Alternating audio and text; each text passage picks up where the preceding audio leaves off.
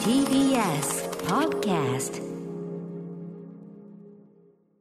時刻は夜8時を過ぎました。は6月28日火曜日、TBS ラジオキーステーションに生放送でお送りしているアフターシックスジャンクション略してアトロク。パーソナリティの私、ラップグループライムスター歌丸です。そして、火曜パートナーの宇垣美里ですさてここからは聞けば世界の見え方がちょっと変わるといいなな特集コーナー「ビヨンドザカルチャー早速ですが、まず最初に今夜のゲスト、作詞家の藤林翔子さんが作詞した、このヒーローソングを聴いてみたいと思います。その曲は、2001年、平成ライダー2作目、仮面ライダーアギトの主題歌、仮面ライダーアギトやったー!力が入っております。はい。ということで、作詞を担当された藤林さん、えーこの曲の歌詞のポイントはどこでしょうか？えっ、とですね、この曲は割と初期のその視線って呼ば呼ばれてるタイプで書いた曲なんですけど、はい。割とスーツアクターの方からとかもこの曲がすごい好きでって言ってくださること、言われることが多くて、はい。えっ、とえーなんていうのかな？それまでのライダーって、はい。えー、と強い人が割と選ばれて強い人がた強くなって戦う。のから割と普通の子が強くなって、うん。君のままで変わればいいというフレーズがすごいあのい。って言っていただけました、うん。はい。主人公のね歌手君だってもう全然そのなんか戦闘的な人にすら全く見えないっていう料理が好きで家庭菜園が好きでみたいなねすごいキャラクターでしたもんね、はい、うん、それとはすごく合ってるっていうことですかね。そう。はいそうだと思います。ちょっとはい。後ほど私どももねあのガイガン山崎さんも来ていただいてますが私とにかく私とにかくアギト好きなんですけども。私もアギトが一番好きなんです、ありがとうございます僕曲を聴いてる最中に涙を流し出す恐れがありまして、いろんなことを思い出してという。ちなみになんですけど視線ってどういう意あ味ですか？あありがとうございます。ありがとうございます。あの曲が先にあるのか曲線。で詩が先にあるのか詩線でその詩に歌詞に、えー、と曲を後でつけていただくっていう感じです、大雑把に言えばそう昔の歌謡曲とかは視線詩が先にあって悪友さんが書いた先があってそれに、えー、とメロディーを後からつけるというパターン結構多かったですけど、今はやっぱりメロディーが先にあってそこに歌を乗っけるっていうのはやっぱり今は多い感じですかね。そっちの方が圧倒的に多いですね、うん。はい。というような大きく言えばそんないい質問でございました視線。さあということで、えー早速お聴きいただきましょう「仮面面ライダーアギト」の主題歌石原慎一で「仮面ライダーアギト」はい、ちょっとワンコーラスでございますが、仮面ライダーアギトをお聴きいただいております。ということで、今日はこのね、えー作詞された藤林翔子さんと並びまして、もう一方ゲスト、えー特撮解説員として、えーライターのかガイガン山崎さんにもお越しいただいております。ガイガンさん、改めて仮面ライダーアギト、どういう作品なんでしょうか？えっとまあクーガに仮面ライダークーガに続く平成ライダー第2弾、でアギと G3 ギルスってそれぞれ立ち位置もビジュアルも全然違う複数のライダーが同時に登場するって群像劇のスタイルはいの作品なんですね、で前作のクーガが「シン・ゴジラ」じゃないですけど割とリアルシミュレーション的な手法で、一見するとそれを踏襲して大人っぽい雰囲気を出しつつだいぶこうリアリティラインを下げてるのがポイントで、この感じの雰囲気が平成ライダーのこうベースというか基準になっていったかなっていうふうに僕は思ってます、で、この頃なんかまだアギトの乗ってるバイクのマシントルネーダーの歌とかあってちょい昭和を引きずってるんですよね。当時今確かに。ないですよね、はい。こういうのね。そうか、マシン、乗るマシンの歌ないですね、今ね。そうなんですよ。でもこれも作詞は藤林さんなんで「こう行くぞ炸裂」みたいなうん歌詞はないんですよね、うんうん。そこがまあ今だなって当時は思いましたね、なるほど。あえって思っちゃった。普通必殺技の名前とか出ますからね、うんうん。ライダーブレイクとかそうダイナミックスマッシュとか。だから仮面ライダーアギトって名前は入ってるけどそれ以外の部分っていうのはこれ縛りとかっていうのは当時どうだったんですか？これは詩先なんで、詩先の時って割とこう入れると入れとけば後で曲がつくので、えー、とそのまま置いとけるんですけど、はい。曲先だともう入れる場所がなかったりするともうなくてもいいよとか、そういう感じになってうんいったかなと思います。このシリーズをこう見た側としてはもちろんそのねあの後ほども伺いますが必ずしも藤林さんが全てを把握して書かれたわけじゃないはずなのに、はい。あの例えば「君のままで変わればいい」ってそのサビのすごく印象的なところとかあってこれ全体のテーマにめちゃくちゃかかってくるところで、あのいやおうなくねその、まあ、怪人化というかアギト化してしまう人も含めて、それでもこう生きていこうよっていう最後こうメッセージたとえ変わってしまっても君は君じゃないかっていう話に着地してってそれがすごい感動的な話なのでだから改めて最後にこの曲が流れるとえもうぴったりなんですけどみたいな。嬉しい。そうそうそうがありがとうございます。はい。出だしはそういう雰囲気じゃないですもんね。もっと謎めいた感じで話が始まるんで、それこそこっちはエヴァンゲリオン的なねいっぱいね謎があってみたいな感じだけど見事にね歌でも回収しているように我々は撮るという、ありがとうございます。うん。感じでございます。まあ、ガイガンさんこんな感じで作品の解説の方をガイガンさんにお願いしたいと思います、今日はおしとやかにいくといこうと思います。おしとやかおしとやかに？あこれは高島正宏特集でお世話になりました。ね。はい。あアジテーションじゃないんであ今日は。りがとうございます。はい、ということで今夜はこんな特集です。題して人気作詞家藤林翔子さんに聞くヒーローソングの作り方特集。これまで様々な日本のアーティストや K-POP の日本語歌詞、アニメソングなど幅広いジャンルの歌詞を手掛けてきた作詞家の藤林翔子さん。はい、特に平成令和のライダーシリーズやスーパー戦隊シリーズの主題歌挿入歌を数々生み出してきたヒーローソング職人でもいらっしゃいます、えー今夜はそんな藤林さんにヒーローソングの歌詞の書き方やヒーローソングを作詞する上で影響を受けたある意外な音楽これ何ですかね？と伺っていきます。改めてご紹介しましょう。作詞家の藤林翔子さんです。よろしくお願いします。はじめまして藤林翔子です。よろしくお願いします。ありがとうございます。はい、えーさらに特撮解説員として番組でもおなじみアトロック特撮部のライターガイガン山崎さんです。よろしくお願いします。はい、えー藤林さんのご紹介しておきましょはい、藤林聖子さん、1995年作詞家デビュー。これまで、安室奈美恵、 E-girls、 w-inds.、三代目 J SOUL BROTHERS from EXILE TRIBE、 JUJU、ジャニーズ WEST、平成ジャンプ、平井堅、西川貴教、三浦大知、水樹奈々、ももいろクローバー Z、TWICE、 BIGBANG、BTS などなどのポップスから、スーパー戦隊シリーズ、仮面ライダーシリーズの特撮主題歌、アニメ、ワンピース、ジョジョの奇妙な冒険の主題歌や、ミュージカル映画、CM ソングまで幅広いジャンルの歌詞を書かれてきました。先週水曜日に発売されました全18枚組の仮面ライダー50周年 CD ボックスでは全収録曲322曲のうち半分以上となる167曲の歌詞を手掛けていらっしゃいますう。これ今日現物をこのお持ちいただいたんですけど そうなんです18枚組仮面ライダー50周年 CD ボックス想像している大きいボックスの、さらに5倍ぐらいでかい感じの。ね重量級ですね。あのドンキですよドねンキ。レコードジャケットよりもでかい、まあそのなんていうかな正面の正方形にさらにこうドーンと分厚い感じで、はい。これ中身 CD だけじゃなくていろいろ入ってるってことそなんですか？うなんです。あの、えっ、と、インタビューを載せていただいたブックレットもあるんですけど、はい。歌詞と、えっ、と、それとピンバッジ、歴代のジャケットがピンバッジになったものへがー、シリアル版ナンバー入りで入ってシおります。リアルナンバー入りで。すごすぎだちょっと後でじっくり吟味させてくれてこれは、ねえでもこのうちの167曲は藤林さん手掛けられてるわけですから、い、かにすごいかねえ、はい。ごごご本人でそのそれだけいっぱい作ってきたってことを振り返ってどうですか？考え中あっという間だったのか、うんあっという間でしたね、うんうんうん。もう毎年、まあ、書かせていただけなかった年とかも当然あるんですけど、うんななんとなくお呼びがかかって、やらせてもらってあの主題歌をやらせていただくと必ずその中のさっき言ったキャラソンっていうんですけど、あのロボットロボットじゃは戦隊ですね、はい。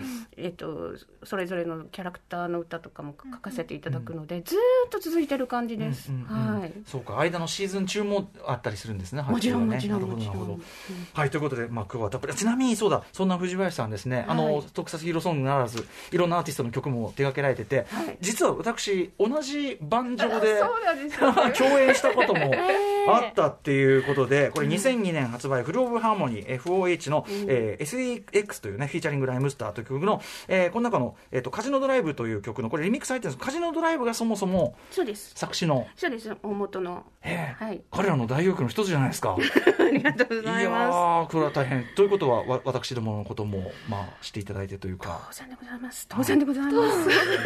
恐縮です。変変な曲でしたけどね、JX でね、変な曲作っちゃいましたから、ね。ちょっとうん。ちょっと血気盛んなタイトルだなと思ってね。今びっくりしてるんですけど。はい。ピンクパンサーのサンプリングでね、やったんですけどね、あそう、正式にサンプリング取って。はいかっこよかったです。ありがとうございます。でですね、まあ、ちょっとあの本題に入る前の話多くなっちゃって恐縮なんですけど、ちょっと今日どうしてもやっぱりあのアニメ特撮主題歌家族手掛けられた渡辺中明さん作曲家のお亡くなりになられてということで、あの番組の頭でもギャバンとかかけたんですけど、はい、はい。えっ、と藤林さん以前渡辺中明さんお仕事はというのは、あはい。えっ、と3曲ぐらいご一緒させていただいたんですけど、えっ、とはい今あのかけていただいてる「ヒーロー VS レイ南城」っていう、うんうん。えっ、とアイマスのキャラクターの曲なんですけれども。あーあります。はいはい、それとかうん「ゴセージャー」の中の「データスハイパー天使と共に」という曲とかやらせていただいたんですが、あのとってももうなんえー、と視線なんですね必ずうんうん。中明先生は、はい。で割と五七調で来る想定をされていることが多かったみたいでえっ、となんていうのかな演歌っぽい、そのなななななななななななななななななみたいな、ーはいはいはいそういうのを私全然無視して書いちゃったんですよ、うんそしたらなんか大変悩まれたようで、なかなか曲が上がってこないどうしたんだろうと思ったら、はい。先生が実は悩まれていると、でもそしたらこのぐらいのキャリアの先生だったらこんな歌詞書けねえよって言って突っ返してもよかったのに、うんうんうん。ちゃんとあの書いてくださってつけてくださって、うんうんすごい寛大にねあうん。の対応していただいたというかそういう思い出があります。面白いですね、なんかそのやっぱり昭和のなんで視線で曲がそんなできるかって言ったら、やっぱりなんとなく鳴ってるリズムがお互い一致してたからってことですね、その時代はね。多分そうだと思います、ね、五七の感じで、でもある時期以降、やっぱり藤林さんとか、その世代以降は、まあ、そのなんていうかな、まあ、余学的な感覚というか、がより入ってきて、うん。っていうところで、その時代のちょうど狭間のところで、こう、二人お仕事されたってことですもんね。そうですね。でも本当にあの優しくというか寛大に、はいうん。対応していただいて嬉しかったです。今さっきヒーロー VS レイナンジョーこれ後ろに流れてるちょっとサンバルカンオマージュでしたね。後ろになんとなくねイメージがねハンバルカーね名曲ですからうね、ん。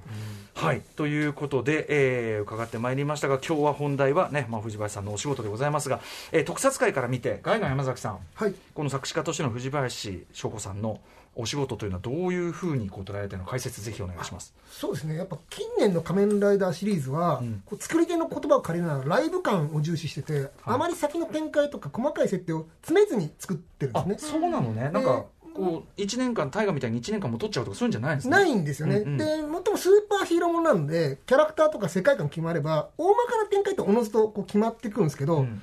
そうだな。例えば、えートップガンマーヴェリック」に無理くり例えると途中で死ぬはずだったアイスマンが死に時を失って最終回まで居続けたりする、とか、あの、ならず者国家パッとしないな、よし別の敵の国を出そうとか、そういうなんか唐突な、あの、はいはい。そう当初想定しないことがあっても、パッておこ、そういう流動的な部分が結構、うん。うんまあまああるんですね。途。中からね変わるのありますもんね。変わるえそういう話だったのみたいな、はいはい。で藤林さんがすごいのはそういう不足な事態も含めてちょこちょこ主題歌で当ててたりとかするっていうところから、ファンやこう作り手も含めて、ええ。予言者だ予言者だみたいな言い方をするっていうのはありますね。多分ご本人からするといろいろ多分あるんじゃないかなと思うんですけど、ファンとかみんな言ってますね。よ予2言者。予言者って、うんうん。予言なんでこんなことまで読み当てられてんだっていうね、そうですね。僕も割と具体的なノストラダムスって思ってます。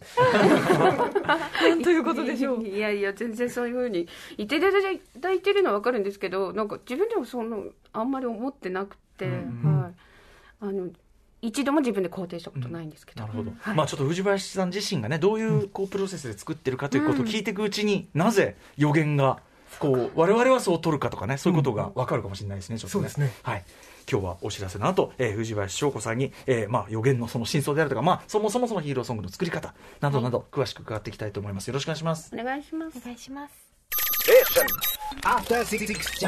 時刻は8時15分。生放送でお送りしています。アフターシックスジャンクションこの時間は人気作詞家藤林翔子さんに聞くヒーローソングの作り方特集ゲストは作詞家の藤林翔子さんとアトロク特撮部のライターガイガン山崎さんです。よろしくお願いしよろます。しくお願いします。お願いします。はい藤林さんはいということで、えー今夜は2部構成でお送りしますそうなんです前半は藤林流ヒーローソングの作り方そして後半は藤林さんが手掛けた仮面ライダー主題歌を自ら解説していただきます。早速いきましょう。まずはこちらです。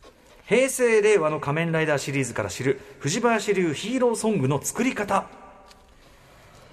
はいということで藤原さん。はい。えー、と特撮主題歌の中でもスーパー戦隊シリーズと平成令和仮面ライダーシリーズ、まあ、2大シリーズ手掛けられてますけど、はい。仮面ライダーと戦隊だと違いってあるんですか？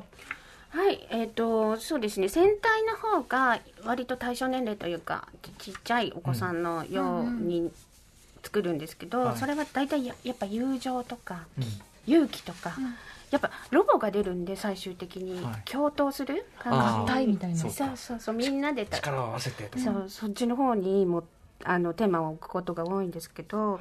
ライダーはやっぱり石森章太郎先生のやっぱりこう一人うん。哀愁を抱えてうん。戦うみたいなところは必ず最後に戻ってくるので、やっぱそういう意味ではひ孤独なソロヒーローですよね、うん。やっぱりね、はい。ちょっとダークめになるというかね、覚悟みたいなものがどうしてもいるようになるのかなって感じがします、うん。はい、ライダーシリーズ主題歌作詞類特にこうポイントみたいなのあるんでしょうか？ポイントそうですね。えっ、とまあ毎回とにかく、うん。その世界観がはい。劇的に変わっちゃうので、そこをまず皆さんにちょっと歌詞の段階で少しご説明しておくっていうか、はいはいなんかそういう導入だったりとかあのちょっと表紙みたいなね、はいジャンプの表紙みたいな感じで、うんうんうん。なんかこう世界観を伝えられるように、あのーよく質問します、プロデュ毎回にもうね昔の仮面ライダーのイメージしかない人見たら、もうビジュアルだけ見たらこれライダーなのってね ものもいっぱいあるし、うん。本当に毎回趣向がもうなんていうの？全然変わりますよね。そうなんですよ。あれ考えるの本当大変だなと思うんですけど。じゃあ毎回今回はこういう趣向ですよ。分かりやすくまず色付けでボンって出すみたいな。そうですね。聞く。ままずそれを出さないとやっぱこうタイアップの主題歌ではないので、はいはいはい。がっちり寄せていかないと、ん。ちょっと申し訳ないというか責任があるので、あの大きく言って例えばそのコミカル寄りの時とうん。シリアス寄りの時もあるし、ファンタジー寄りの時と、まあ、SF 寄りっていうか、うんうんうん。時であると思うんですけど、はい。そういう時のやっぱこう色分けみたいなのもある？そうですね。やっぱり、えー、と基本的にはその作品のノリ、みたいなのをきちんと,、えー、と伝えるようにしたいので、うん。口調とか気にしますね。あのあのシナリオのはいはいはい,、はいはいはい。主人公がどういう口調で結構乱暴に話すのかあの丁寧に話すのかなんか点々多めだなとあかそうそうてそう。あまし寡黙な寡黙な人かとか。そうそうそう。ミステリアスな人なのか楽しい人なのかっていうのとかの、その作品自体のノリはすごい気にします、確かに。しかも確かにそこが一致してるからまずは我々すんなり入れるし、うんですもんね。そうですね。うんうん。やっぱり主人公でもう番組のカラー全然変わりますからね、なんかこう歌のそれこそなんか言ってる口調がなんかこう俺みたいな人がん。劇中ではえ全然そんな 超せ私って言ってたりする。線ね細い人もいるもんね今時のライブはね。そうですね。全然ね。僕じゃんみたいなことって違和感になればなるんですよね、その辺はじゃあすり合わせがされてると事前に。そうですね。はい。これぜひちょっと具体的にどういうこう順番でオーダーを受けていくとかっていうのを伺いたいんですけど、はいえっとですね基本的には、えっとメーカーのプロデューサーさん音楽のプロデューサーさんから発注いただいてそれで一緒に、えっと番組のプロデューサーさんとかに打ち合わせ行ってって感じで、はいえっと進めてあのなんていうのかなその時のまずもう説明していただかないと全く毎年わかんないんで そうですよね。そう。で電車でっつってね。バイクはみたいなうんなるんで、えー、とその時に大体できてるのが2話ぐらいの台本があって、うんうんそれでだからキショーまで見えてるけど天ケツはまだ全然見えない。もう超もう出だしも出だしですね2話なんてね。そうそうそうえっとライダーのビジュアルはあるんですか？ライダーのビジュアルはあります、うんうんうん。はい、あと衣装合わせした時の役者さんとかのうんうんお姿とかもあって、うんはい。それでまあどうなっていくかっていうところを、うん決まってないところを聞こうとするっていう作業に入ります、うん。はい。まあまあ名前じゃないですか、はい。でわかんない法政だったら宇宙かなとかはい。楽園とかあると思うんですけど、はい。でそれ以外にこう例えばここれはどういうことですかみたいな質問をしていく？そうそう。この子はだから主人公はどういう行動原理で動いてるんですか、みたいなところをやっぱりちょっと質問攻めにしちゃうっていうか、はい、主人公のうん。動機とか行動原理ってめっちゃ歌の多分ね。そうですそうそうそうですそうです。基礎ですもんね。そうですそうです。そこがなんか無理やりにでも引き出しておかないとやっぱずれちゃうんで、うんうんうんはい。あちょっとなんとなくミソっていうかな気がしたんですけど、うんうん主人公の動機とかって実はこう、ヒーロー特撮あライダーとかって序盤では分かんないとか分かんないですね。何考えてるのか分かんないですね。あるじゃん。漠然と降りかかる火の粉を払ってるだけのように見えるけど、うん見えるけど。実はってだんだんなっていったりしますよね。ですよね、うんだからそこをちゃんと多分掘り下げてる藤林さんはその本当は主人公はこうだったを、本質を最初に知ってる人っていうかそれを入れ込んでるから、予言的なことにもなるのかなって今勝手に思っちゃいましたけど。そうですね。だからプロデューサーさんもその時そういうふうに言ったっていうのは多分忘れちゃってると思うんですよああそうなんそんなそんなもん。へえ、うん、だからば漠然としたイメージがあってそれを引き出そうとされて、それ言っちゃった言葉が多分後々あ合ってくるとかそういうふうになるのかなというかこの手順だったら、藤林さんが書かれた歌詞にさらに、ん。その中身がフィードバックすることもありそうですよね、確かに背中を押されてみたいになりそう。なんかねだからスターティングポジショ初に戻るってはよく言っていただくんですよ、うんその途中で迷った時に主題歌なりのキャラソンとかそれこそはいはい主人公のキャラソンとかあるんですけど、うんうんそういうのを聞くとあ藤原さんこう言ってるよっていう感じで、うんうんうんうんあの最初どう思って立ち上げたのかっていうところに戻るっていうふうには言っていただいたりします。はい。プロデューサーからそういう設定とかの提示がある以外こうしてくれみたいな、うん。こう指示はあったりすることもあるんですか？そこまでね具体的に細かくはないことが多いですね。番組プロデューサーのへー。声優さんのプロデューサーまあ、が信頼されてるというかいっぱいやっていねやいやそううんだといいんですけどはい、うん。うん。うん。うん。人によっても違いますよねプロデューサーのキャラクターそれぞれ結構個性の強いプロデューサーいっぱいいらっしゃるから多分そうそうそういっぱい直してくる人もいればスッて通る人もいらっしゃるん。じゃないかなって直しの極致はもう本当にあのクーガですね。クーガがもうすごい出しては直し出しては当時まだファックスだったんですけどやり取りが、もうすごい勢いで滝のようにファックスが流れてきて。これやっぱ高寺さんが高寺さんが。ダメ出しをする。まあさ平成最初のあれなんで多うん。分こうだって軌道がビジョンがあったってことですかね。あとまあ高寺さんの個性ですよね。あそういう方なんですね。あの僕ら、まあ、ちょっと話がそれすぎたんですけど、うんうん。高寺さんは僕らライター化してもインタビューするとものすごい量の赤が返ってもう自分でゼロから書いた方がいいじゃんっていうぐらいうんうんうん。返ってくるんですけど、へーじゃあ書けるのかっていうといややっぱり聞いてもらわないと、やっぱそこで言語化することによって、さらに自分の脳を活性化させるタイプで、まあ今はファックスじゃなくてメールですけど、まあメールの利がすごい数になります打ち合わせしてるとっていう人なので割と介入型というかそうですね、ああとはやっぱ東映のプロデューサーさんって、うんいわゆるアニメでいうとなんかシリーズ構成的な役割も兼ねてたりするっていうのがここ大事なポイントかなと思います、なるほど。である意味メイン監督とかメインライター脚本家の方と同じかそれ以上に作品のカラーをやっぱ左右する存在はいはいなので、あ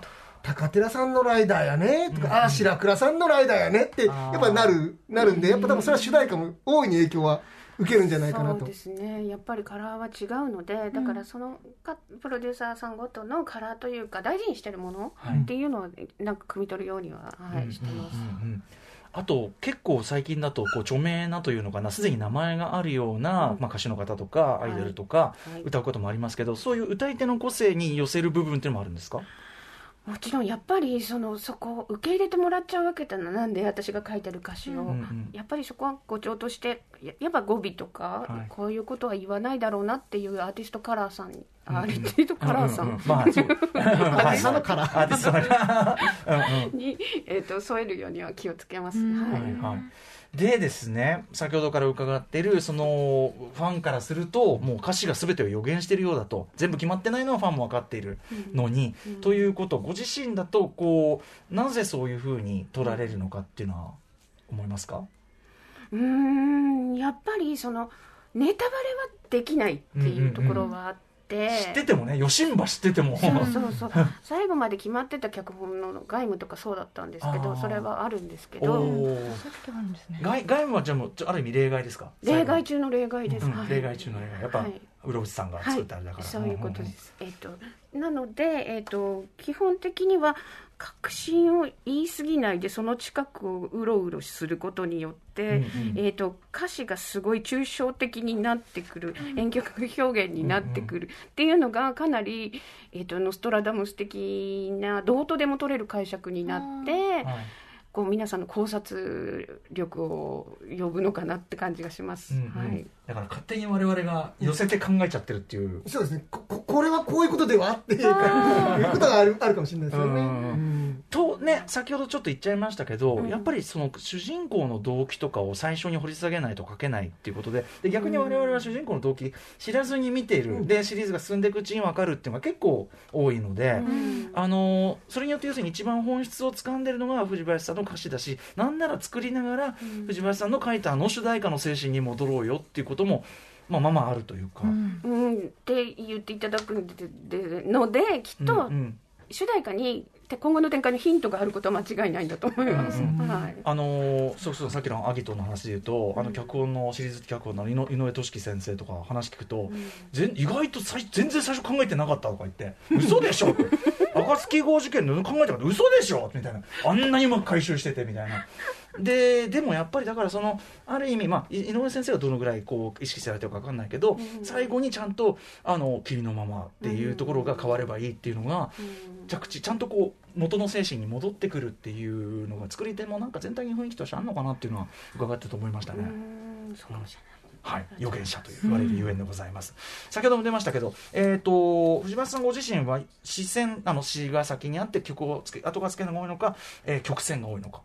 えっと圧倒的に曲線が今多いんですけど、うんうんいまだにまあ時々はあのいいわゆる劇版の先生があの曲を抱える時は視線のことが多いですね。なるほど。まあ、でもやっぱり時代が変わって、うんもう大体曲線というか、はいがそうですね。多いって感じですかね。はい。どっちの方がやりやすいとかあるんですか？えっとなんか気になっちゃって。なんか、視線で書くと結構読み込まれちゃうんですよね。あのこう文章として、うん。そうするとなんかここはちょっと違うかもしれないって直しが出やすいっていうのがー。感覚的にあって。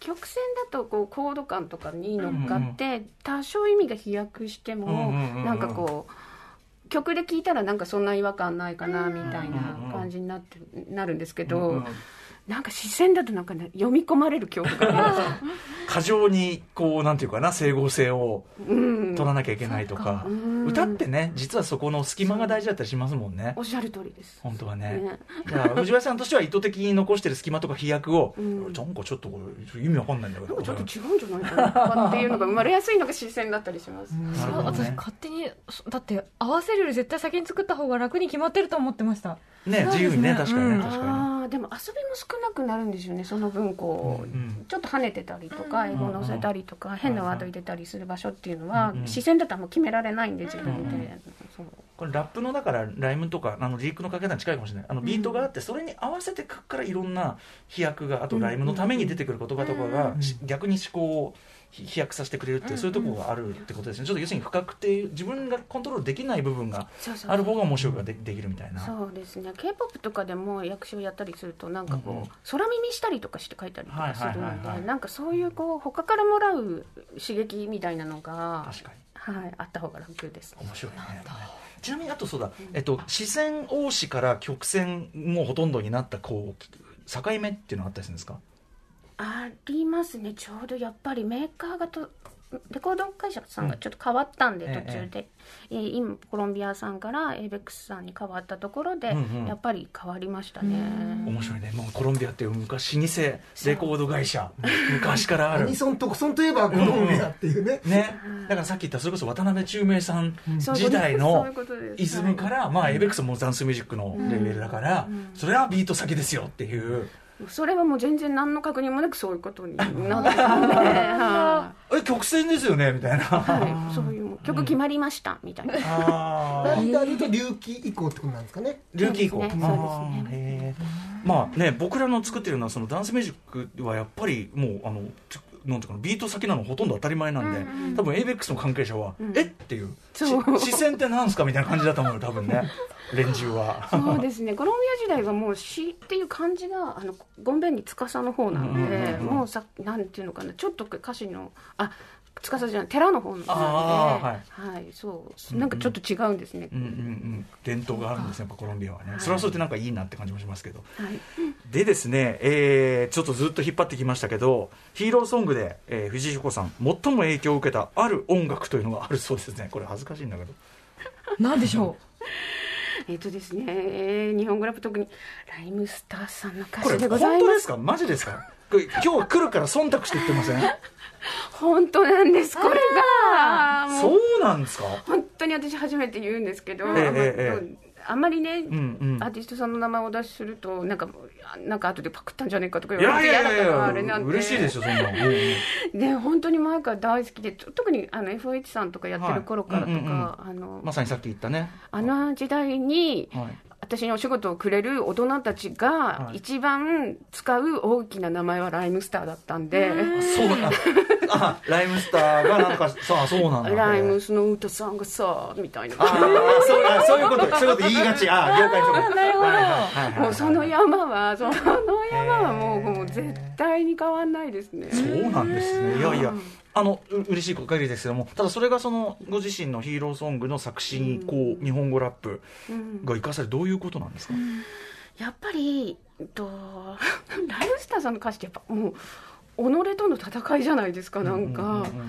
やっぱそういうあと私なんかね文字で絵を描いてる感じの歌詞がすごい好きなんですね。はいだから特に歌丸さんのリリックとかだとやっぱすごい絵が浮かんでくるんじゃないですか。はいはい。だからやっぱりそういうのを聞いてしかもテーマ的にはもうすごい男らしい戦いのうんうん。なんかこう熱くなる系のリリックが多いんで、もう本当にねもうなんていうのかな、うんうん。刺さりまくって生きてきました。あら。ら すごいことあの確かにでもおっしゃる通り、まあ、あの僕らに限らずですけどまずラップってその一人称の歌で、うん。俺はこうする僕はこうするっていう一人称の歌で、うんうんだからそのさっき言ったヒーローの心情を託すとか、でまあうん。やっぱり戦いのメタファーののっけやすいしという、まあ、そこは確かにありますよね。なんかねある種ラッパーってうん。自分が作ったヒーロー像を演じてるようなとこもあるから、ああ確かに。なるほど。だから格闘家の方とかもね、うんうん。なんかその事前に聞くとか、はい、そうですね。自分をこうヒヒーロー化するとかね強くなまさに強くなった気になるみたいな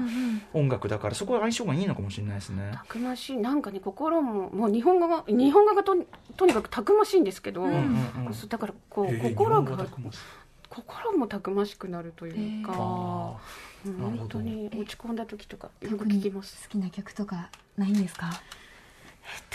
えっと、えっと、楽曲とか ありませんか？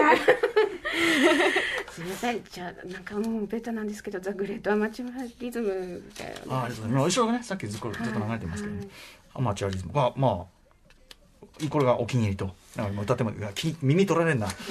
そうなんです。そうなんです。聞いちゃいますよなねねライムスターすっごい後ろで流すの向かないの。めっちゃ耳取られるから本当に。うん。ああともう待ってろ今から本気出すとかも、もうあの仕事したくないっていう日に聞く、あ最近の曲までありがとうございますそんな。はい。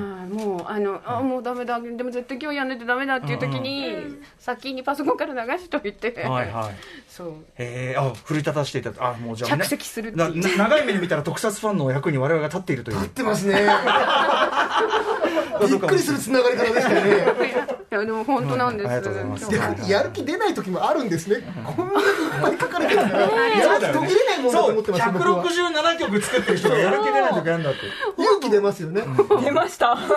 ほぼ出ないです。ほぼ出ない。ほぼ出ないんですか？はい。でもね、そうライムスターの曲のおかげで、はい、ととということは、はい。ということはつまりはい、あ。歌丸なくして藤林のヒーローソングなし。いただいただきました。でこの番組得意の言葉のカツアゲありがとうございます。現地いただきました。あちなみに、でもねそれおっしゃいますけど藤原さん「はい。ワンサンゲインってこの曲あのファイズの影響で書いた曲ですからね。転換。そうです。回っている。夢別名呪いでってあれファイズのな名前ですよ。名名はいはいだし、あのーライムスターのね、アルバムの中の曲だとね、ちょっとどれとかあんまり言わないようにしときますけど、あの、思いっきりアギトの、アギトからこう、インスパイアっていうか、なんていうか、嘘嘘どれですか？ちょ、ちょっと、ちょ、ちょ、ここ、後で、後で言います。後で、うん後で言いますけど、アギトのやつもあるしで、あの、逆に僕らいいただいてるんですけどっていう感じなんですよね。何ですかこの循環システム。そうそう、循環してる。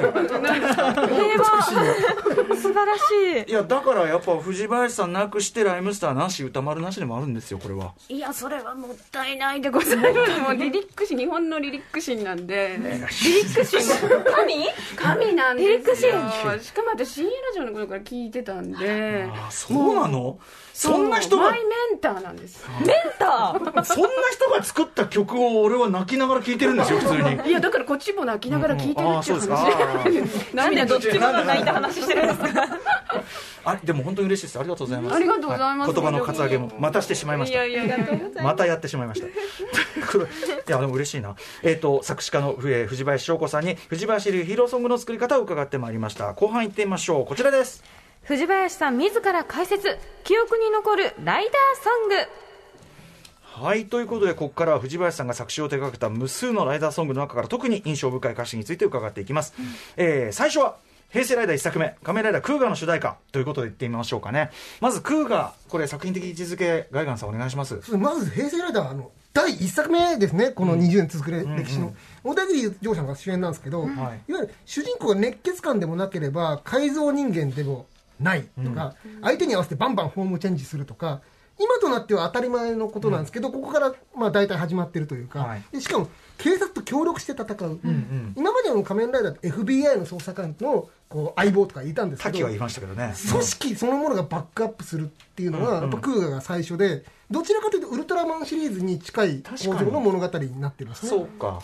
そうなんです。これ見てたで、ね、見てました。あ、クーガー。小学生の時にうんう見てた、んうん。はいはい。あと、なぜ変身って叫んであの変わるのかとか、なんで街中じゃなくて郊外の採石場みたいなところにあの決着つけるのかとか、ん。そういう部分にもいわゆるご都合でなった部分にもこうエクスキューズをつける、そう生真面目なさっきもリアルシミュレーション的なって言いましたけど、なところとハートフルな展開のバランスの良さもあって、はい。その大ヒットしてとにかく革新的な作品で、それが主題歌の歌詞にも現れてると思います。もうこれクウガじゃなくて、さっきも名前出た、プロデューサーの高寺さんの所信表明じゃないかっていうような歌詞になってるので、そういうところも、こ俺っていうのは本当にクーガのことなの？高寺さんのことなの？っていうところにもあの注意して聞いてもらえると。要はその新たにずっと途切れてた仮面ライダーの歴史を、まあもう一回始めて新しい歴史を俺が作るんだ俺が書き直してやるぞっていうがいいうにも聞き取れある。ファンは勝手にそう読んでしまうよね。えというふうにガイガンさんはおっしゃってますが藤林さんクーガーのこの歌詞のポイントはどこでしょうか？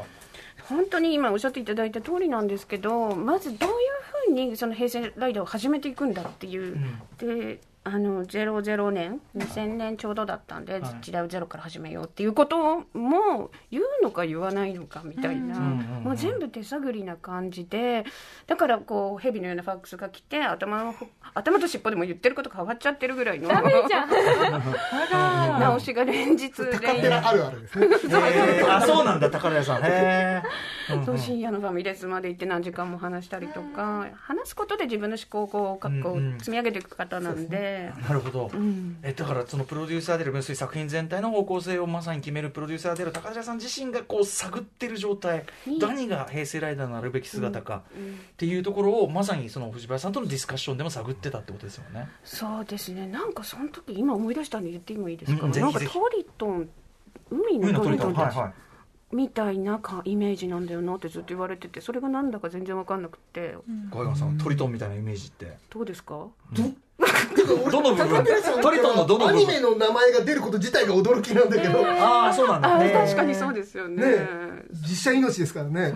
あそうなんだ。曲でもやっぱりその善と悪のそのなんていうかな完全懲悪じゃなくてその最終的にはその悪と思われたものうん。がその必ずしもそうじゃないかもしれないとかなんかそういうなんていうかなあの善悪の曖昧さじゃないけどひっくり返す感じひっくり返す感じとかそういうそれからその主題歌の雰囲気、ううんんそうそうあのそう。ゴーゴートリトンの雰囲気なんですかね？イメージにあったのがね。重厚か。うん、あそうですか。ちょっと時間があれなんで、じゃあちょっと具体的に聞いてみましょうかね、えー仮面ライダークーガーの主題歌田中田中正幸さんで仮面ライダークーガー。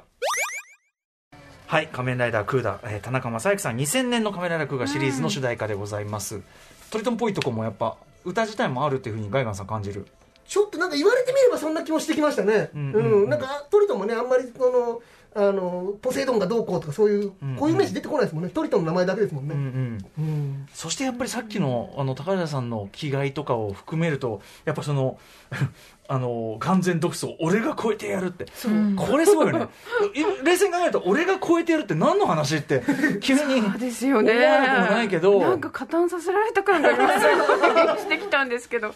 自負がすごいですでも空っぽの星時代をゼロから始めよう。伝説は塗り替えるもの。やっぱい熱いですよ。やっぱ平成ライダー始まりにふさわしい。ありがとうございます。もうこの出だしの行だけでもうグッとくるというね空間でございます。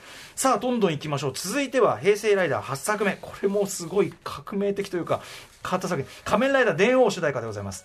電王作品概要、えー、説解説ぜひ海岸さんお願いします。佐藤健さん主演で、まあうん信じられないぐらいヒットしました。大ヒット。えーとまあ、仮面平成ライダーってクーガから10作目のディケードまでをうん。1期とか前期、次のダブルから平成最後のジオまでを後期とか2期とかっていう、まあ、この2つに大きく分ける分けて語られることが多いし、はい。我々ライターもそういうふうに解説することが多いんですけど、うんうんうん。実際のところは電王以前以降で分けていいくらいさ平成ライダーの作がガッとうん変うん。わった作品ですね、はい。あの2話完結の高いフォーマットとか、えーまあ、要するに電ライナーっていうタイムマシン電車型のタイムマシンに乗って過去に行って、うん。ゲストキャラの過去にこう干渉しつつこう怪人をやっつけるすでに君の悩みも解決するみたいなのが割とコンパクトに、うん。あのオムニバス的なのがこうポンポンポンポンと2話完結で続くってこういうのが割とこの後のライダー。に続いたり、まあ、やらないこともありますけどあのずっとねあのクーガアギトのシリアスラインのなんていうかなそれがなかなかと取れ取りづらかった感じがなんかガラッと変わった感じがありましたよねやっぱね。いい意味でアニメっぽくなったというか、うんうんあのレギュラーキャラクターの味方怪人イマジンっていうのが出てきて、生身のキャラクターと恒常的にその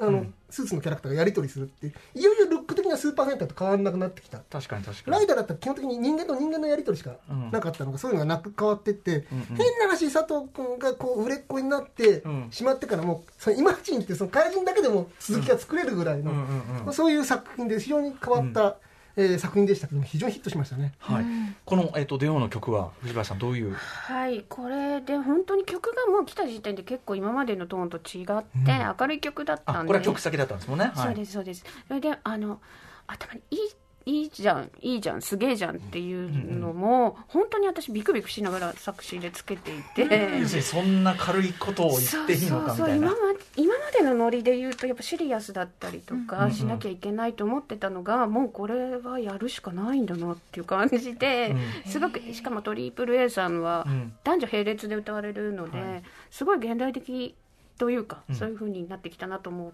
思った作品です。はいうんはい。ということで、その思い切りのいい、いいじゃん、いいじゃんも、ちょっと堪能していただきたいと思います。えー、仮面ライダー電王主題歌、えー、トリプル A 電王フォームで、えー、チャン、えー、クライマックスジャンプ。はい。トリプル A 電王フォームでクライマックスジャンプ2007年の作品聞いていただいております。どんどん行きましょう。えー続いては、平和ライダー3作目、えー現在放送中の仮面ライダーリバイス、えー主題歌について、リバイスの作品概要を貝原さんお願いします。はいえー、と自分の心の中に潜む悪魔と契約するとこう怪人を生み出したり仮面ライダーになれたりするっていうのが世界観なんですけど、はい。変身ベルトを使うとその悪魔も変身できちゃう。うん。要は一人の人間から生まれた悪魔と人間がこう一人から二人の仮面ライダーうん。になる、いきなりダブルライダー仮面ライダーリバイとバイスでリバイスっていう、うんうんうんまあ、ちょっと変わったコンセプトで、まあ、この悪魔のバイスって相棒の悪魔のバイスが、まあ、よく喋るんですね、うん。ベノムとかチェーンソーマンとかああいう雰囲気の作品で、ジャイアンで有名な木村昴さんが声やってて、えー主題歌も一緒にラップもうまい木村昴さんが。はいこ。んな感じですかねパパッと紹介するとそんな感じでしょうか、はいはい、いや、間違い間違い。はい、あの、藤林さん、こちらのリバイスの主題歌はどういうポイントでしょう？まずはその打ち合わせの時にそのえっ、とシックスセンスみたいなオチのある歌詞をくれと。お最後でドーンと変わるみたいな。おみたいなところで。すごいリクエストだ、それ。そう。無茶ぶりなんですよ完全な。まあそれで、えーとまあ、怪文タイトルっていうところに踏み込んであるんですけど。配分あ本当だ。うんうん。そうなんです。配分になってる。後ろから読んでも上前から読んでそういうもです。ねそういうことです、うんうんうん。どっちも読んでもデビブデビルだなるほどね。あのそうあんまりねまだ終わってないんで、そうですね。のドーンができないんですけど、あーーオッはい。そうかそうか、そうか、まさにね。でもこれもその最後まで読まずにあのわからないまま書いていらっしゃるんですよね。あそうですそうですそうです。ただリクエストとしてはそういうのがあって、えっ、とまあちょっと雰囲気的におおどろおどろしくしたいみたいなのはちょっとありつつ、うんうんそうなんかはいはい。じゃあちょっとそちらを踏まえた上でお聞きいただきたいと思います。はいえー、 Da-iCE フィーチャリング木村昴で liveDevil。はい、えー、 Da-iCE フィーチャリング木村昴で liveDevil をお聞きいただいております。まだまだ放送中の仮面ライダーリバイスの主題歌なので、まあそのちょっとね、無茶ぶりされて書かれた歌詞の中に入っているいろんな要素がどう回収されていくのか、いかないのか。行くんです行くんです。行くんです行くんです 行くんですだからぜひねどしどし考察していただきたいだだリバイスに関しては割と比較的先までビジョンが出来上がってる作品っていうことですかね。そうあうんとななんとなくのり、うんうん流れははい、うんうん。まあ大体ここに行くだろうみたいなのがあるみたいな。みたいなのは聞いてたり聞いてなかったり、えー。あえての。でもさっきの話で逆に外務はできてたからやっぱ面白いっすね、そうなんだみたいな。やっぱ。そうろぶちさん脚本っていうのがね売りでもあったからっていう。それがうろぶちさんのやり方なのかもしれないけど。そう決まってまし決まってましたね、うんうんだから珍しいしなんかもうねあのフルーツともう、うん。なんだ鎧、うんうん夜はいそもそもね。う、んおかしいですよね、ええ 説明が難しい、う。ん、みたいなね。まあちょっともう一個一個藤林さんの解説とねあとガイガンさんのあれでセットでもう全作聞いていきたいぐらいだけど、はい、ちょっとお時間が来てしまいまして。今後ろでねあの普通に聞きたいからということで「仮面ライダーダブル」主題歌を流しておりますが、はい。えー、そんな中伺っていきたいと思います。藤林さんまだまだお仕事どかどかやられてるんですもんねここからね。そうですね。はい。いろんないろんなことが進行中です。進行中ですね。はい。だその作品そのタイムスケジュール的に言ったらもうすでにいろんなオファーを受けていろいろやってるわけですよねじゃあね。あそういうこともあったりしまあ、ほ